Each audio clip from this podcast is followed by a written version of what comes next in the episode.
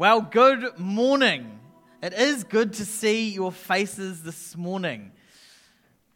It's nice to be seen as well. Thank you very much. Thanks, thanks. Have you ever been given a gift and wondered if the person ever actually knew you? They give you it and you're like, what is this? Or maybe you're sitting on the other end and you've, you've been given a gift and you're like, this person knows me. It's what I've always wanted. They must really love me. Have you received those kind of gifts before? The ones that you're really struggling to know if the person ever really knew you or knew about you, and ones that made you feel so loved and valued. Well, if you know about love languages, there's five different love languages, and one of them is, the, is giving gifts. Now, the love language of gift giving in my family is uh, to say not strong um, or non existent, would be another word. And my mum has always said to me, she's like, I'm so grateful you kids weren't into gifts because you would have felt so unloved as children. But but we did. But every Christmas, we would, we would give and we would exchange gifts. And to make it kind of as something fun that we would all kind of buy into, we started theming Christmas gifts. I don't know, maybe you do this in your families as well. So every Christmas, we would be given uh, a theme and we'd be given a money limit. So then everyone's lists, everyone's names are compiled into a big list, and the list is sent out to the family so everyone knows who's buying for who and that, you know, if you're desperate to, you can trade with someone else as long as they're not buying for you. But each year, there would be a theme. Like one year, it had to be recycled or upcycled, the gift that we were given. One year, it had to begin with the first letter of the person's name that you were buying for. One year, it had to be bought from a certain store. One year, it had to be handmade. Uh, this Christmas, we have to uh, have purchased the gift that we're buying for someone else from Marketplace. But one Christmas I remember, I can't remember exactly what the theme was, but it must have been something around household usages, had to be something you could use in your house. And as Uncle John unwrapped his, the whole room burst out laughing because he'd received, if the limit was $30 that year, he'd received $30 of toilet paper in this giant box. And everyone thought it was hilarious. And then eventually, as everyone calmed down, we all turned to to Uncle Trev, and Uncle Trev had this long tube like thing. In my memory, it must have been two or three meters long, and it was kind of about the, as round as a baked bean tin. And everyone sat looking at it, going, What is this gift? What could it possibly be? And what could he possibly use something like that in his house for? It sat right in front of him, and yet its purpose and use and its enjoyment couldn't be fully realized until it had been unwrapped and identified. So, as we all settled back into our seats to watch Uncle Trev unwrap this giant tube like structure, I'd mentioned that it was about the size of a baked bean tin, round. There's a good reason for that, because it was, in fact, $30 of baked bean tins stacked on top of each other in a giant tube. The room then burst into laughter and we moved on with the gift giving. This last few weeks, we've been on the series of Engage, of re engaging with the Holy Spirit. And if you haven't been with us the last few weeks or you've maybe missed out on a few over lockdown, I encourage you to go and find us, Life Church Christchurch, on Facebook, on YouTube, um, maybe wherever you listen to podcasts or on the app even, and catch up on the last few weeks and what we've been exploring as an opportunity to engage with the Holy Spirit. But over the next few weeks, we're going to start picking up and speaking into spiritual gifts. These are the gifts and abilities given to His people, to God's people, by the Holy Spirit for the expansion of God's kingdom. They're a little bit like a tool belt, a thing of resources that we can use, a range of tools that we can use to help expand and build the kingdom of God, to outwork the mission that He's given His church, to equip us to work out what he has told us to do. Romans 12, 6, beginning of it in the New Living Translation, puts it this way In his grace, God has given us different gifts for doing certain things well. For doing certain things well. He's given you gifts and abilities, skills that you can do really well. He's given me, probably less than you, but He's given me a few things that I can do relatively well. I think I can cook quite well. I can sit in the sun and drink my coffee quite well. Some would argue slowly, but I, I, I do drink it. I have the ability to ski, and I love doing that. I love being de- uh, designing things and being creative. I would say I do large groups of people well. I love connecting with people and talking with people. I would say it's a gift that God has given me. I do not do on my own very well. I'm too much of a people person, but I'm working on that.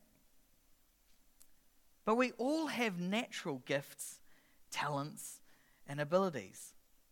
And each of these are actually given to us by God. You don't have to be a Christian, someone who follows Jesus, to be talented or gifted.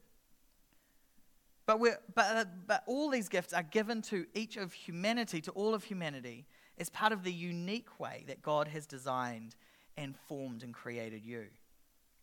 But spiritual gifts are given to us by God through the power of the Holy Spirit and are specifically used for building up, edifying the church, expanding the kingdom, and seeing lost people saved. 1 Corinthians 12 7 says this Now to each one the manifestation of the Spirit is given for the common good. In other words, the reason for spiritual gifts is not always a personal one, but a corporate one to build the church, to be part of the church. And we are each gathered here part of the church. The church is God's plan. And as we, the church, together are the body of Christ, we're able to do so much more than we possibly could on our own. We are better together. You know, there are so many sayings, ancient proverbs that say if you want to go fast, go alone. But if you want to last the journey, enjoy the moments, and not just speed past, then go together. If you want to build something significant, build it together.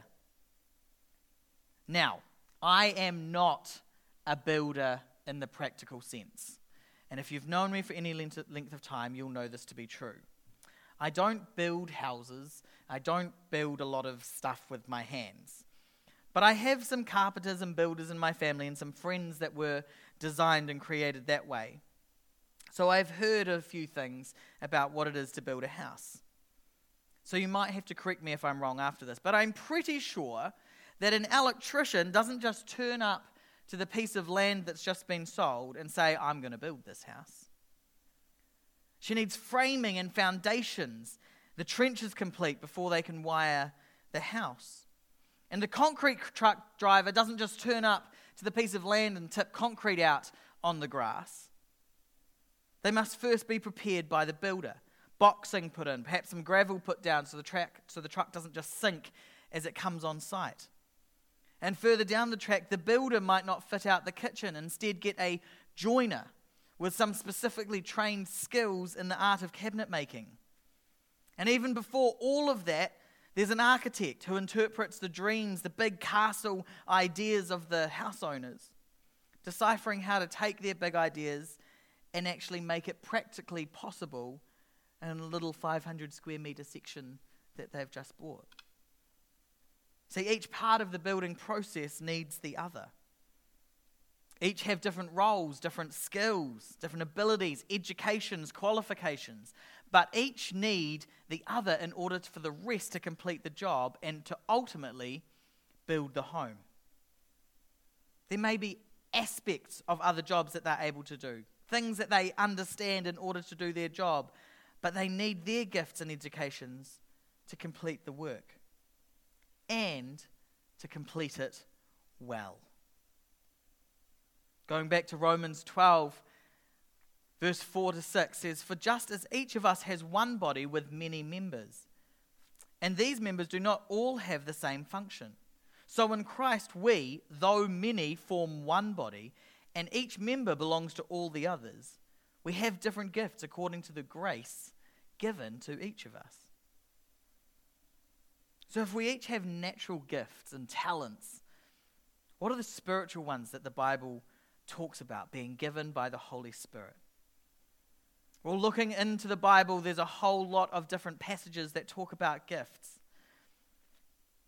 But we can read a bit further down in Romans 12 and see one example of what they're talking about. If your gift is prophesying, then prophesy in accordance to your faith. If it is serving, serve. If it is teaching, teach. If it is to encourage, then give encouragement. If it is giving, then give generously. If it is to lead, do it diligently. And if it is to show mercy, do it cheerfully many gifts poured out on the church. And although there are several passages that talk about some of the different spiritual gifts, by no means is it all inclusive. There are so many others administration, apostleship, craftsmanship, discernment, evangelism, faith, giving, healing, helps, intercession, knowledge, leadership, mercy, miracles, missions, worship, pastor shepherd, prophecy, service, teachings, tongues, interpretation of tongues, wisdom,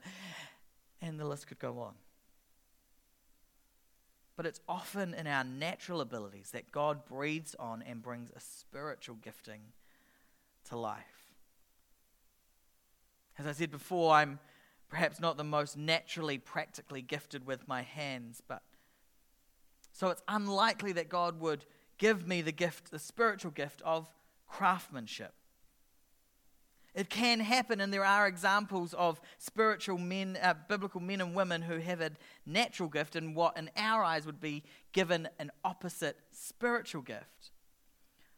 But often, our natural gifts, the way God has created and designed us, is where He breathes and gives us our spiritual gifts. And no gift is more or less important than the other.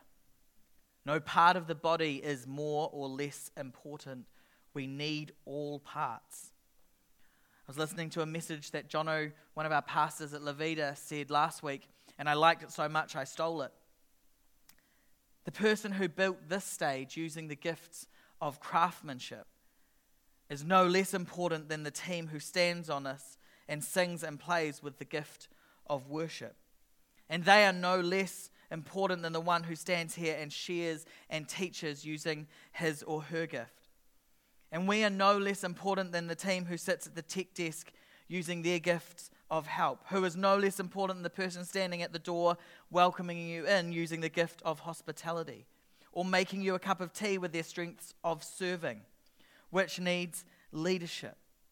And then we all know that if we didn't get the emails telling us when we were on the roster and administration, the whole thing might never happen at all. Each gift working together to build the kingdom. And as I was praying and thinking about what gifts do I want to share on this week, what gifts do we want to start by exploring, I felt specifically for QE2, for our people here, two gifts that we would love to build as a campus the gift of encouragement, and the gift of hospitality. So, what is the gift of encouragement? The gift or exhortation of encouragement is the divine strength or ability to encourage others through the written or spoken word and biblical truth. 1 Thessalonians 5:11 says this, "Therefore encourage one another and build each other up just as in fact you are doing. Hebrews 10 24 and 25 says, And let us consider how we may spur one another on toward love and good deeds, not giving up meeting together as some are in the habit of doing, but encouraging one another. And all the more as you see the day approaching. Time and time again in the Word, we see instructions to be encouraging, to lift up, to build up each other, and to build His church. Some of you will know that for many years, I've been involved in all kinds of different kids' ministries, from youth drop in centres on a Friday night to kids' camps to youth groups to intermediates, and once upon a time, I was even a primary school teacher. And there are a few things I noticed when working with young people, and it's backed up all over the place with research. That kids respond so positively to encouragement. Peggy O'Mara put it this way the way we speak to our children becomes their inner voice. Now, having worked with young people for a long time, I know that there are times and there are situations that require us to speak in another tone. If you've worked with kids or have kids, you know what I mean. And even sometimes another volume. Let's be honest. But the predominant way that we speak to our children, I think most of us would agree, should be encouragement. I mean, when we see a young baby trying to figure out how to take a first step, or how to crawl, or how to roll over, they fail time and time again. And every time they fail, we don't point and laugh and go, loser. We don't, do we? We encourage them. You're so close. Try again. We support them, we encourage them so they know that when they fail again, when they get it wrong again, there's the support that they can get up and keep going. There's that resilience that they have the support that they need. Because as parents, as family, as friends, we encourage, we spur them on, we speak positively so that they will not give up.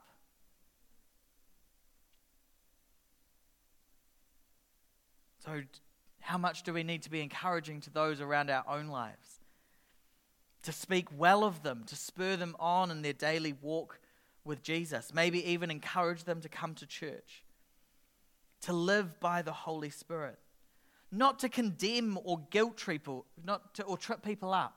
No, oh, you got it wrong again. No, but to encourage them. I encourage you to spend time in your word. Oh, you're struggling with something? Have you looked at what Scripture would say?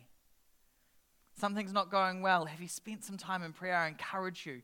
There's so much positive things that God has for you. Friendly is one thing, but encouragement can uplift a person from the depths of natural feelings to a moment where they can once again lift their eyes to the mountains, to believe again to have faith again. As I read through all kinds of gifts, the gift of encouragement, I wonder, is one of those gifts that allows others to step into their calling, to the giftings that God has given them. We can encourage others to step out, to lift their eyes, to open their hands, to worship, to prophesy, to heal, to go through that list, we can encourage others. Why don't you practice having faith? Practice in leadership. I encourage you to explore administration. I encourage you to believe for miracles. I encourage you to start serving, to help the team. Your encouragement could be the difference between someone walking through these doors and finding a place where we love and celebrate people and point them to Jesus or the perception that we really didn't have a lot of positive things to say about the world or them as an individual. Let us be people that encourage. Some of us are naturally encouraging people, and others are naturally not. But the spiritual gift of encouragement is one I think we could all have a bit of. But we should not just encourage, we should show hospitality. 1 Peter 4 8, verse 10 says, Above all, love each other deeply, because love covers a multitude of sins. Offer hospitality to one another. Or should I leave out the next two words? Without grumbling. Skip that. Each of you should use whatever gift you have received to serve others as faithful stewards of God's grace in its various forms. Offer hospitality to one another without grumbling.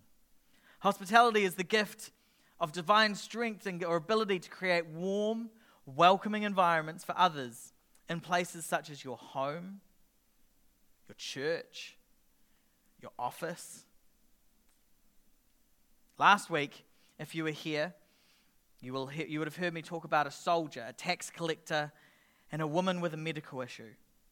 How one ran to Jesus and simply asked him a question. One climbed a tree simply to see Jesus, and one reached out to simply touch his garments. All three moved and responded to where Jesus was in desperation to be in proximity to the power of God. And on each of these occasions, Jesus took time to be with them, to be fully present, to not rush the moment.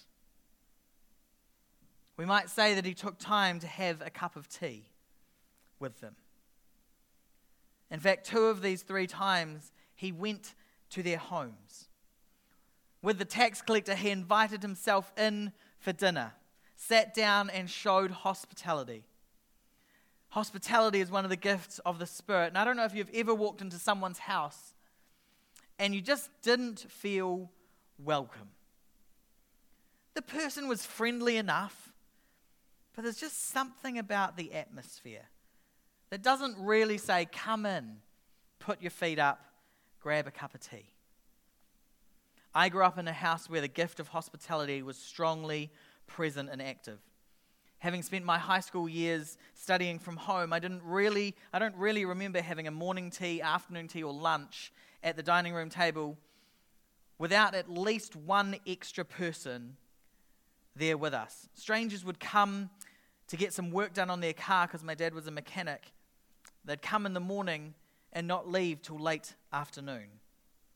Friends would come and visit and stay till late evening. Some of my close friends now go and visit my parents at their farm and stay with them without me. Why? Because the gift of hospitality sits on their lives. And not to make it just about us, but I believe it is one now that Sarah and I hold in our own home. I know this because we've practiced and created space where our cupboards are open. The make yourself at home is a real thing. At Life Group, I can't actually remember the last time that Sarah or I made hot drinks for anyone. Why does that matter? Because someone else just does. There's a sense of home. They don't have to ask where the tea is or where the milk is because they can just go and get it. Thank you, Lila. We make space for people.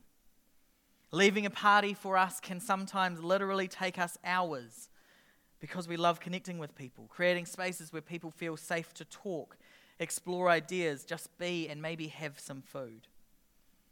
Now, you might just think, oh, yeah, but that's because you're pastors. You have to do that. Absolutely not. It may be beneficial for a pastor to have the gift of hospitality. But I know some that do not. Their gifts of prophecy and teaching and wisdom and craftsmanship are much stronger than mine are in those particular areas. But we each need each other to build the church.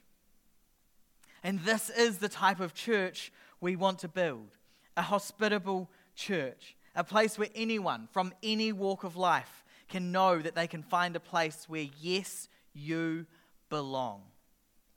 We desire to build environments and spaces where all generations, backgrounds, and cultures can find hope in Jesus, freedom in salvation, and life by the Spirit.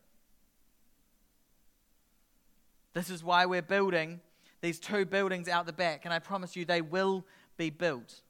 A community youth space out the back after talking with lots of local schools and community leaders, and our posture as a church to create welcoming spaces for people to come in. We wanted to create a space where young people can connect, have fun, and be a safe place to ask and explore questions of faith and life. One of the things the community leaders in this area are calling out for is just a drop in centre, some place for young people to come and hang out after school or of an evening. We've got a great basketball hoop and court out the back, which I'm sure will be so utilised. We've got a pizza oven on the deck, and to have a great youth space as well that can be theirs. Don't we just want to see this place where the community can walk in, feel like they can put their feet up, feel at home, and when they do that, questions of faith rise up in them. Wonderings about Jesus. Not just so they can come and relax, but ultimately so that we can build the kingdom together so that lost people will find hope in Jesus. We don't want to be a church that just meets week to week, sings some songs, and goes home after a cup of tea. But by the power of the Holy Spirit, every week people's lives transformed people set free, healings happening, whether people are praying for them or just in worship. Why? Because the power of the Holy Spirit just turns up. Do you know how much easier it is for people to walk through the doors of a church if the first person's there encouraging, I'm so glad you made it to church this morning. Thanks so much for making the effort to get your kids up and get them to church this morning. Thanks so much for for calling a friend and picking them up or arranging to be picked up so that you can get here. And then you come inside and there's someone going, Hey, can I, can I help you find a seat? Would you come and sit with me? We don't want people to sit alone. Can I get you a cup of tea? Can I get you a coffee at the end of the service? Maybe can I invite you home for lunch? Make a time during the week to connect for coffee. Have someone come around to visit you just because you can. In church, it doesn't have to be just people within our church, but friends, colleagues from work, to connect and build friendships that lead to talking about things of faith. I'd say that most of you are pretty friendly. Most people have a life, are able to have a life giving conversation. But the gift of encouragement and hospitality is that extra God breathed spiritual gift that makes its purpose those things that we naturally do about building the kingdom of God. Ben, would you come join me back on stage?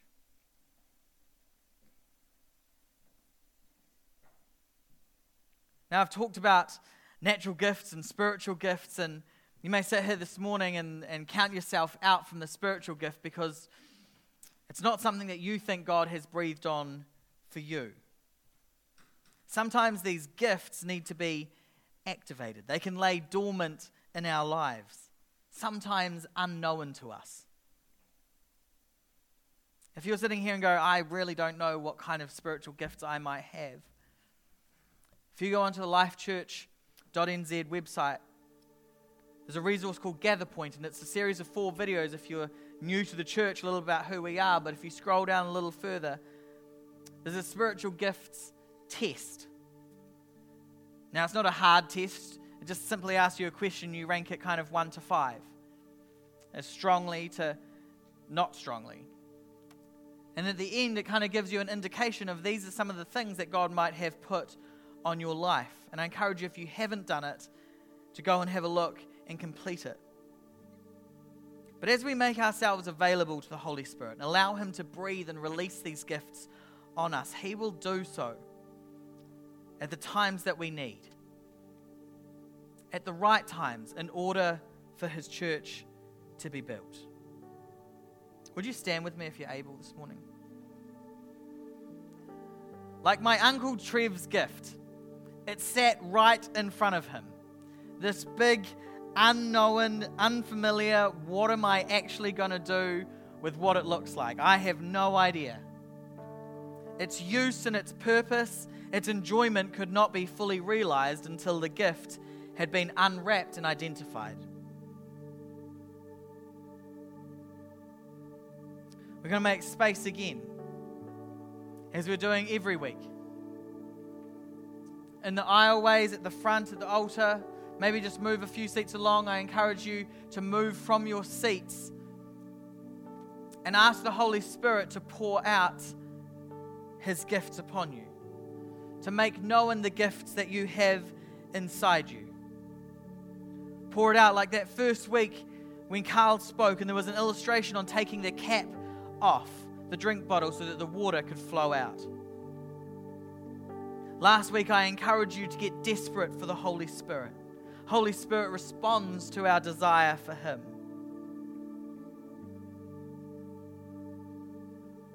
So, would we just stand in an attitude and a posture of worship and allow the Holy Spirit to come? Allow Holy Spirit to speak to you. You may be going, I don't really know what it looks like. I don't know what it's really going to mean if I open it up. I don't know. I don't understand what it means, but I can promise you, Holy Spirit is kind. He is gracious. He'll give you what you need in your time, in His time. So, right now, I just release the power of the Holy Spirit to release spiritual gifts on our people and in our church.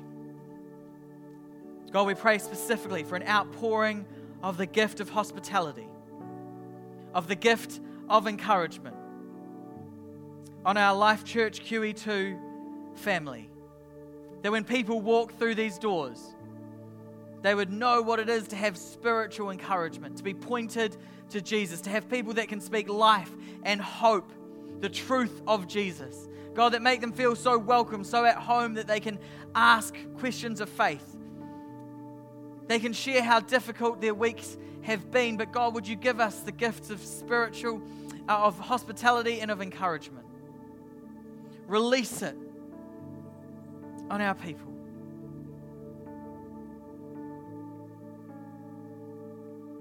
As we sing, would you just would you make yourself available? Like the soldier, like the woman, like the tax collector. Maybe you need to move so that you can get access, be in proximity, respond, and as we move, Holy Spirit sees that movement and will respond. Let's worship Him this morning.